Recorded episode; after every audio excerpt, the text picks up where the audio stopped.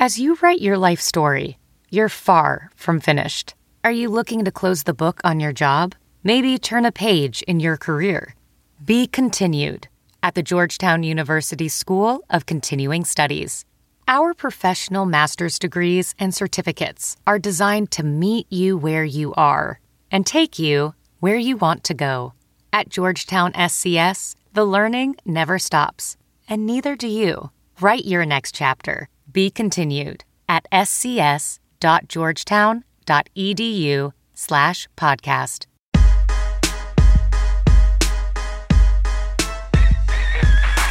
Welcome into another edition of the Under Center podcast here on NBC Sports Chicago. I'm JJ Stankevitz, joined at Halas Hall by Cam Ellis. The first half of this podcast, we're going to talk about Mitch Trubisky. Uh, on Wednesday here at Halas Hall, we're recording this before practice, but all signs are pointing to Mitch Trubisky playing and starting for the Bears on Sunday night against the Los Angeles Rams. He said he's about as close to 100% as he's felt with his injured shoulder, and that he just kind of needs to go out and prove it to Matt Nagy this week, which is essentially what Matt Nagy said. So, moving forward, Cam, the Bears are going to have Mitch Trubisky starting. Again, it would take a really unprecedented right. setback for that not to be the case. So, what are we looking for out of Trubisky on Sunday as he plays his first game since injuring that shoulder against the Minnesota Vikings? Yeah, I think that the biggest thing we're looking for is how he takes a hit. I think that's mm-hmm. what he really talked about was, you know, maybe he has full range of throwing, maybe he feels confident throwing the football now, but it's all about maybe taking a hit, maybe sliding, sort of feeling like he is the dynamic player that the Bears drafted him to be. And I know that people sort of want him to develop as a passer, but taking hits, running is a big part of his game, and it's a big part of the Bears' offense. And I think that is going to be the biggest spot where we see whether he's still as aggressive running or sliding or whatever it may be. Yeah, Mitch talked on on Wednesday about wanting to be smarter with yeah. that where it's not always about getting that extra yard. It's right. about being smart about when to go after that extra yard. Yeah. Like the instance of the play where he got hurt, it was kind of that awkward slide as momentum was taking him down forward, but the Bears did not need an extra yard right. in that situation where Harrison Smith came in and hit him. If that were a third and three and he's two yards, away from the first down marker, then I think you say, yeah, you got to go for it. Mm-hmm. But in this case, you know, if it's first and 10 and you've already gained five, just slide feet first right. and just protect your body. I think that's probably something coaches have communicated to him of, you know, hey, just be smarter about it because it is something that he kind of repeated a little bit on Wednesday. Yeah, and he even talked about this when talking about how his pain tolerance is weighed differently in this injury as opposed to other mm-hmm. ones because it's his throwing shoulder. Right. It's a crucial. I mean, it's it's his bread and butter. And so I, I think that maybe if this was something a, another injury in a different part of his body, he maybe already be playing. But I think that because this is his throwing shoulder and it's really the most important aspect of what the quarterback has, that it's probably why he was held out last game. His ping pong stroke looks pretty good. Though. It does. It does. He, uh, he was not all that interested, believe it or not, all that interested in talking about it. Um, but yeah, no, I think I think. If, by the way, if no one knows what we're talking about, um, a you don't follow Josh Bellamy on Instagram. Shocker. B uh, Mitch Trubisky was playing ping pong and using his right shoulder to hit some pretty hard shots towards Prince Mukamara at Chase Daniel's house on Monday night. So still, still took an L though. Apparently, Mukamara yeah. went four and zero. Yeah, Prince uh, Amukamara is apparently a ping pong savant. I guess being a lefty makes yeah. being ping pong. I had no idea that like if you hit it with your left hand, it sort of rolls differently. I don't know. Learn something new every day here. Hey, you know we're we're here for lefties doing more things. Given there's not a single left-handed quarterback in the NFL, and probably won't be until Tua Tagovailoa comes into the league in a couple years. Um, the this is a I've seen this out there. Kind of, uh, the Bears should maybe rest Trubisky against the Rams because ooh, they have Aaron Donald and Ndamukong Suh and this really fearsome defensive line that is probably going to put a lot of pressure on Mitch Trubisky, sure. and he's probably going to take some hits. But the Bears are not going to hold a guy out if he's healthy just because you're scared of the other team's defensive line. Matt Nagy kind of had a good quote in there of you know today of we respect who's on the other side, but we're not going to do anything differently and we're not going to kind of act scared because of who they have. And that was in reference to James Daniels having to block Aaron Donald right. and that being a pretty tough task for James Daniels. But the Bears aren't going to start playing scared because the other team is Aaron Donald. Right. They will tweak their game plan to, you know, where Trubisky talked a lot about the quick game and getting the ball out to kind of mitigate what Aaron Donald will do. But they're not going to play scared and they're not going to not play Trubisky just because the other team happens to have the best defensive player in football on their side. Right. If, if you're scared about your players being tackled in football, then what's going on here? football? Right. Exactly. I mean, he's going to get hit at some points, um, and I think. You hear the week to week stuff all the time, but this is a big game for the Bears, and it goes without saying. But you can tell when they're talking about. it. I mean, Nagy opened the press conference this this uh, this morning with talking about the the fans and the atmosphere, Mm-hmm. and sort of bringing it back to the Vikings game and how excited it was, and sort of pleading with them to guys come back out. It's cra- Mm-hmm. Yeah. these crazy night games, um, and I, and I think that I mean it's hard not to get excited about the Rams and the Mm-hmm. 11 and one or whatever it may be, and I, I think that there was. Barring a major, major setback, there's no way Trubisky wouldn't play in this game. Right, and and this is where you know the Bears uh, said they're prote- essentially protecting a player from himself the Right. last two weeks, where maybe he could have played through it. Probably against the Giants, you could have said if it were a playoff game, he could have given it more of a go. Right. But in this instance, it's not. Right. It was against a last place team. The Bears lost a really bad game. They did not play well. But, I mean, if you just kind of take that away, what they did with Trubisky is essentially what they did with Khalil Mack and Allen Robinson. If you look at what bo- both those guys did when they came back against Detroit, Mack had two sacks, Robinson had two touchdowns. Right. They both played really good games. Now, granted, the, the Rams are a little bit better than the Detroit Lions, uh, not to throw that hot take on you, but um, they they feel like they've done the right thing with Trubisky, and now he can go this last quarter of the season, these last four games. You have a fully healthy quarterback where you don't necessarily have to worry about this being a lingering issue. I think that is kind of what the Bears have been hoping for, and that's what they hope they get out of this. Yeah, and I think that you know it's eight and four is a great position to be in. But say you start Chase Daniel against the Rams, probably not a great outcome for the Right. Bears. All of a sudden, you're on a two-game losing streak, eight and five.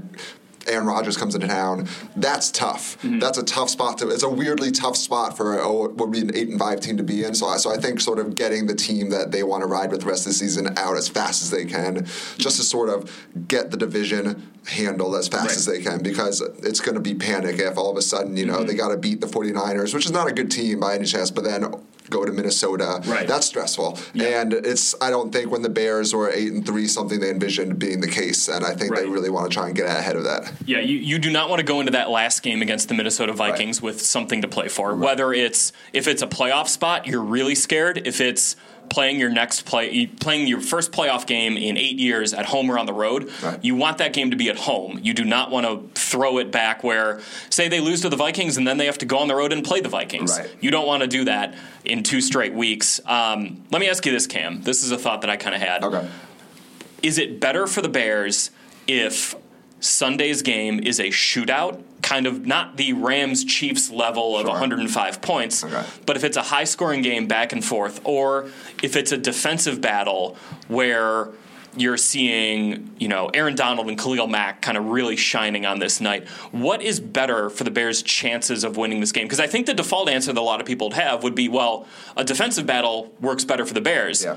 Let's not forget that the LA Rams can score some points on defense, Right, and they've right. got some good players over there. Right. So uh, I'm just curious, what, what are your thoughts on that? Yeah, no, I mean, like like you said, I mean the the crazy Chiefs game, the Rams scored like three defensive touchdowns Yeah. Mm-hmm. or something absurd. Like there was not, it, it, there was. I've seen better defense played, but it was not a poorly played defensive game by That any is a really good point. Um, I, I think that it would be better to see a shootout just because you want to see the offense go toe to toe, Mm-hmm. and you you know what the defense does, and I I don't think anyone would necessarily be surprised. It would be cool, and it would be reaffirming to see the Ra- the Bears number one defense shut down the offense. It gives you hope for Mm-hmm. The Saints for the Rams should it come down in January. Mm-hmm. But I think for what's been a sort of toss up in the air whether is the offense good are they mediocre are they bad Mm-hmm. Right. i think seeing them go 35 40 points against the rams i think you can live with that from a defensive side for one game and I- Right. I would love to see the bears put together this high octane offense Yes. that you go whoa okay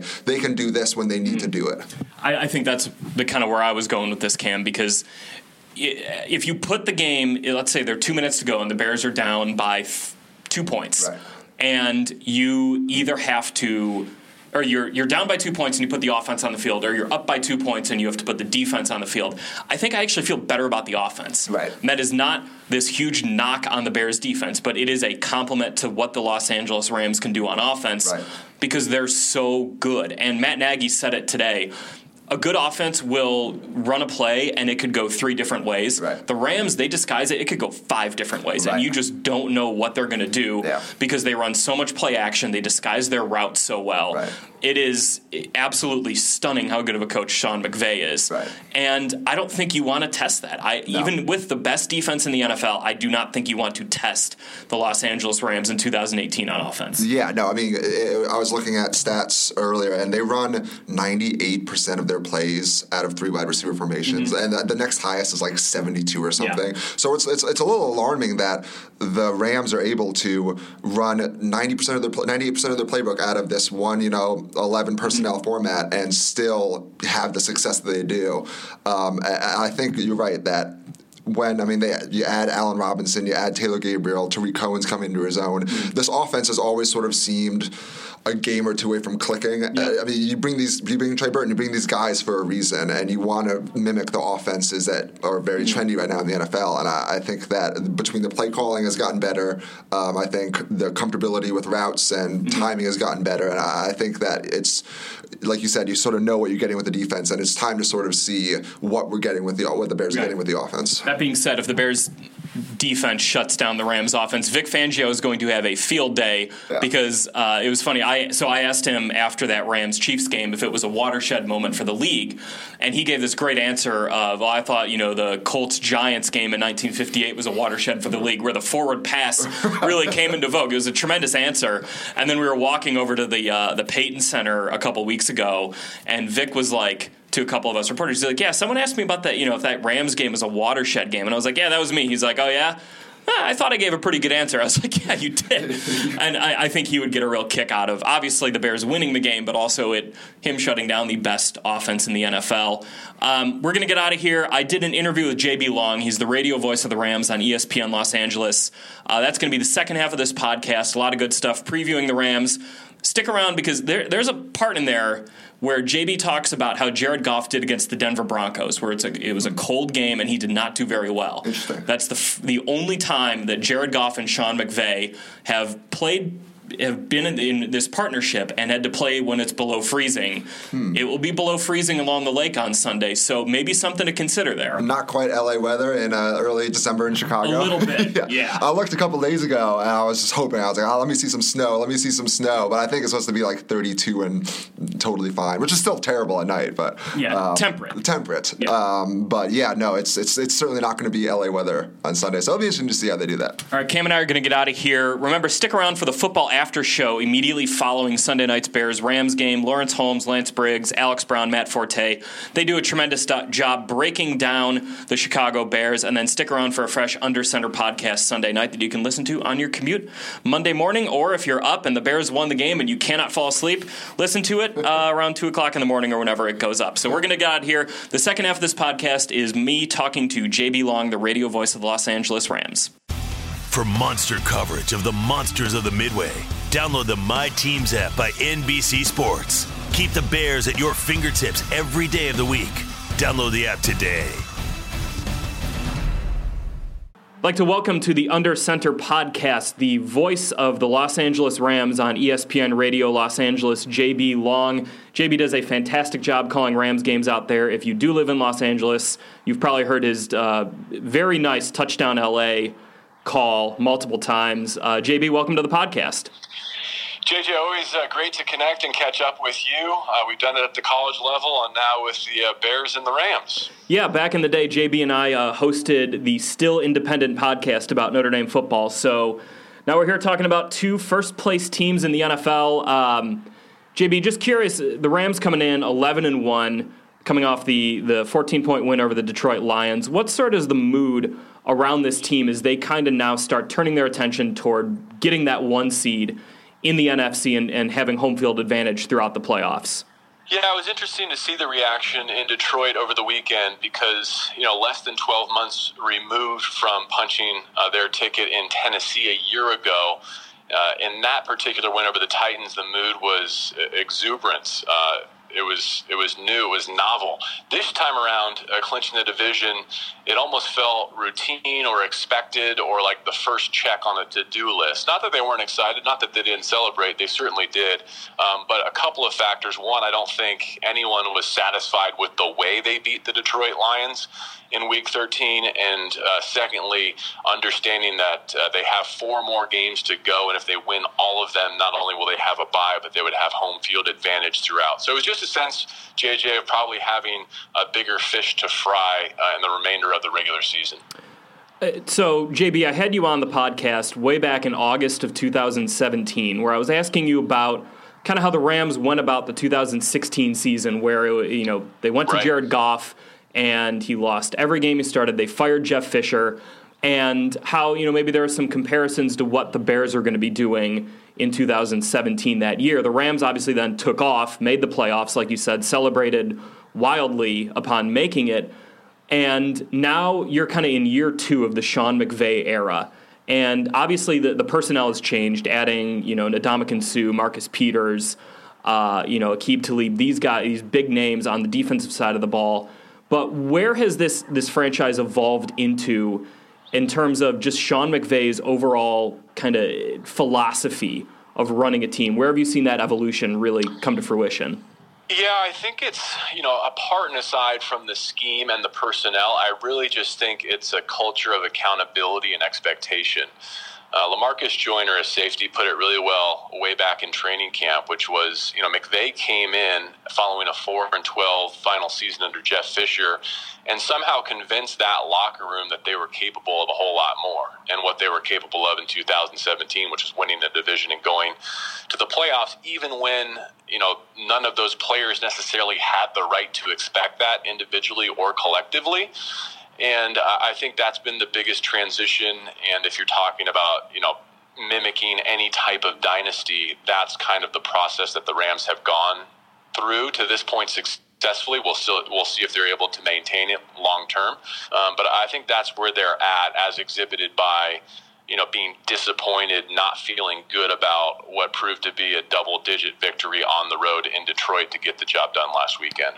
You know, you can look at the Bears and you know draw so many parallels to what the Rams did in 2017 to what the Bears yes. did in 2018. You hire the young offensive minded head coach to pair with the second year quarterback. You go on a free agent spending spree to build around said quarterback, and then you make a big trade just before the season starts to kind of fill out and, and get you over that hump. Is that something just watching from afar in LA? And obviously, you're so consumed with the Rams out there, but have you kind of made note of like, huh, the Bears are sort of doing what the Rams did last year, just from your sort of outside perspective? Yeah, I remember making that comparison during the summer and, and having some doubters say, oh, the Bears aren't there yet. They're not the same.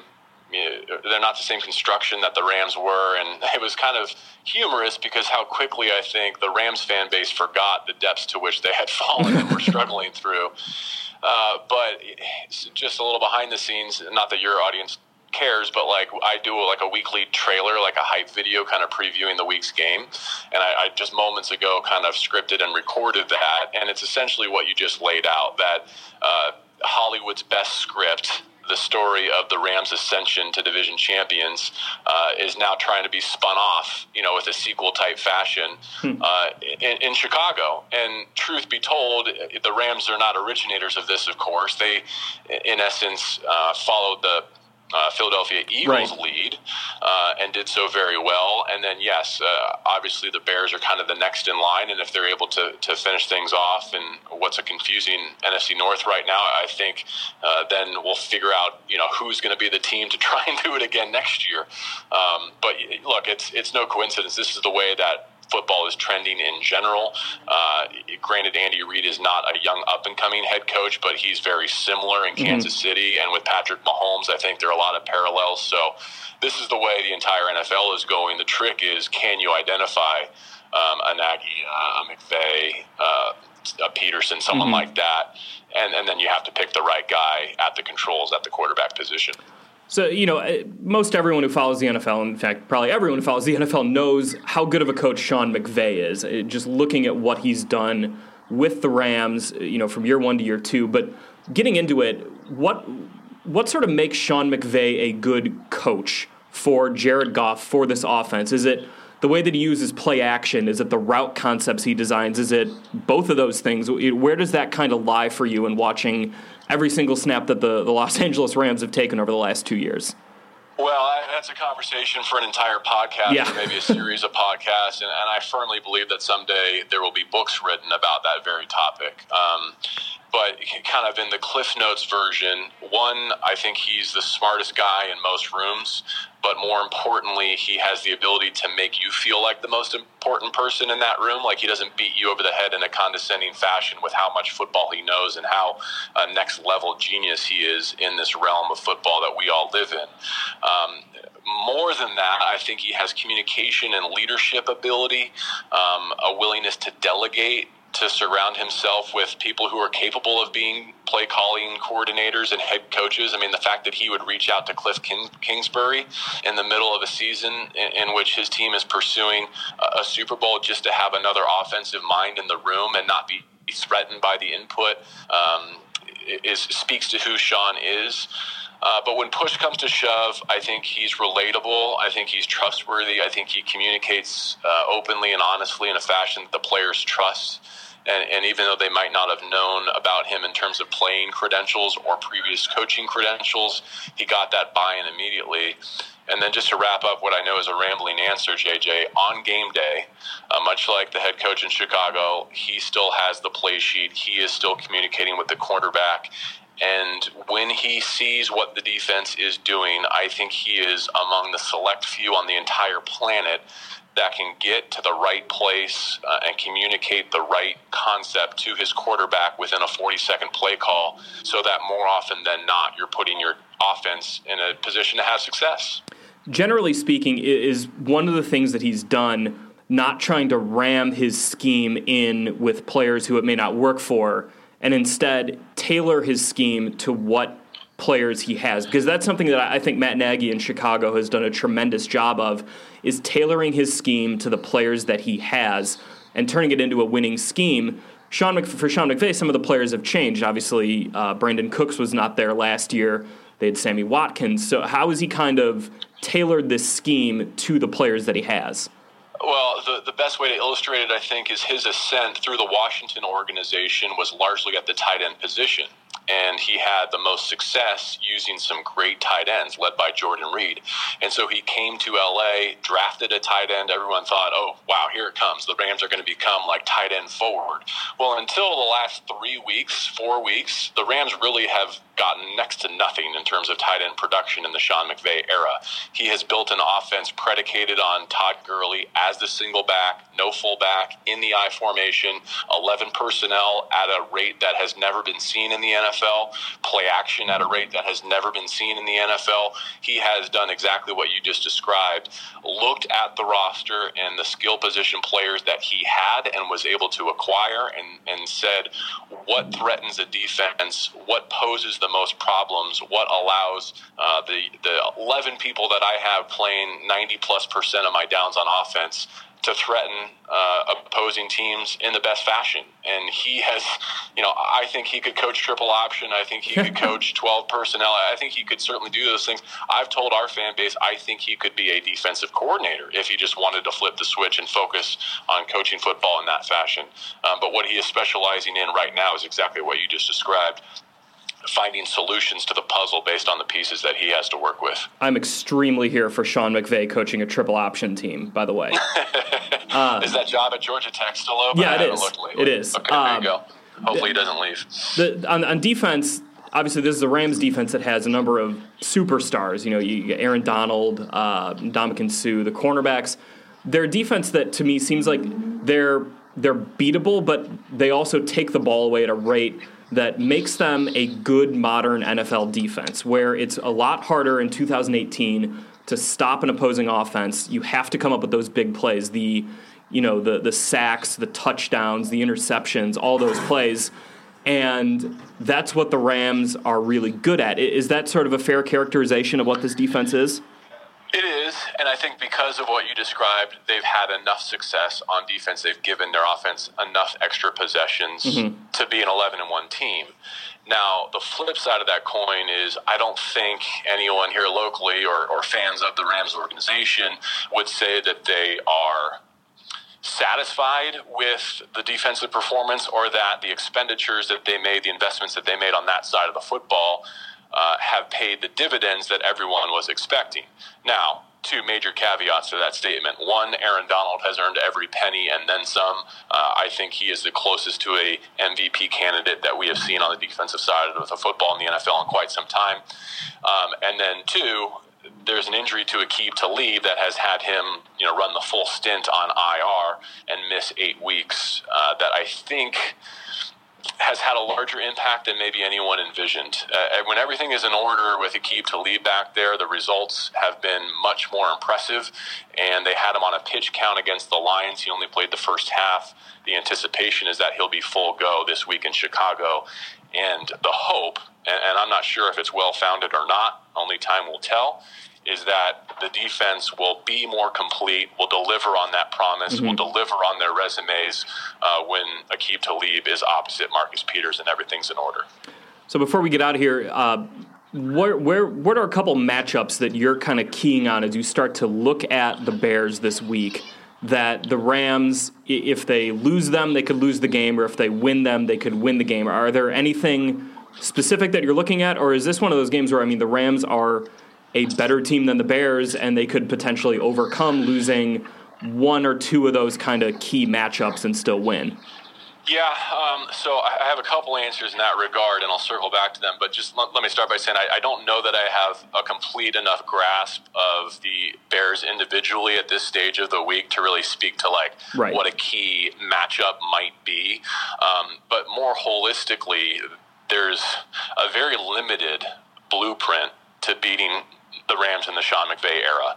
And I am not a time of possession person. I think mm-hmm. that's kind of a, a cheap statistic.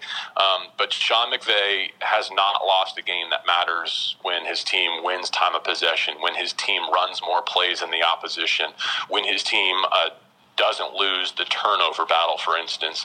So it really is about game and ball control and making sure that McVay and Goff and Gurley don't get their shots. I mean, they're shooters. They, they need to get their shots. And when they do, they're very difficult to keep up with if you're not the Saints, if you're not the Kansas City Chiefs. Mm-hmm.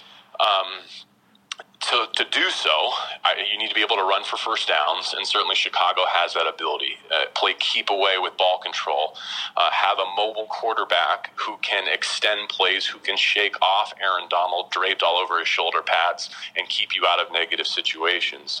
Um, and then finally, can you create more takeaways than you give? Because it's it's ultimately a possession game. I think when you play the Rams, and the teams that have found success against them have been able to turn them over. And one thing that might play into the Bears' favor is the conditions. And while they'll be dry, it looks like they will be cold. And Jared Goff has only played one true bad weather game, cold weather game this year. Hmm. It was in 20 degree temperatures in Denver uh, with overnight snow, and he wore gloves for the first time in his Rams career, and it was one of his poorest performances. So, uh, if you read the clippings coming out of LA this week, I suspect the the question to McVay and Goff will be front and center. Will you be practicing in gloves? Are you going to wear gloves? Uh, do the small hands that were maybe one of the few knocks on you in the draft process kind of play into ball security in the cold? Those types of things that I'm sure you're familiar with, you know, in previous mm-hmm. quarterbacks a lot to think about if you're a Bears fan. Uh, so what you're saying is that the Rams are going to practice with the air conditioning turned down to like 28 degrees. uh, it, they they would if they could. Unfortunately, they practice outdoors. Mm. Uh, it, it, uh, Must Oaks, be nice. California, yeah. There's there's no need for an indoor practice facility, uh, so they don't have that at their disposal. JB, where can the people follow you on Twitter, on Instagram, any other of social media platforms? Oh, if they care, uh, at JB underscore long, or if you search Ram, Rams Radio on Instagram or Facebook, I'm sure you can track me down. JB, but thank you. you also have better things to do. Yeah, I, I don't know about that. Look forward to seeing you on Sunday. Yeah, thank you for your time, JB, and we will see you on Sunday.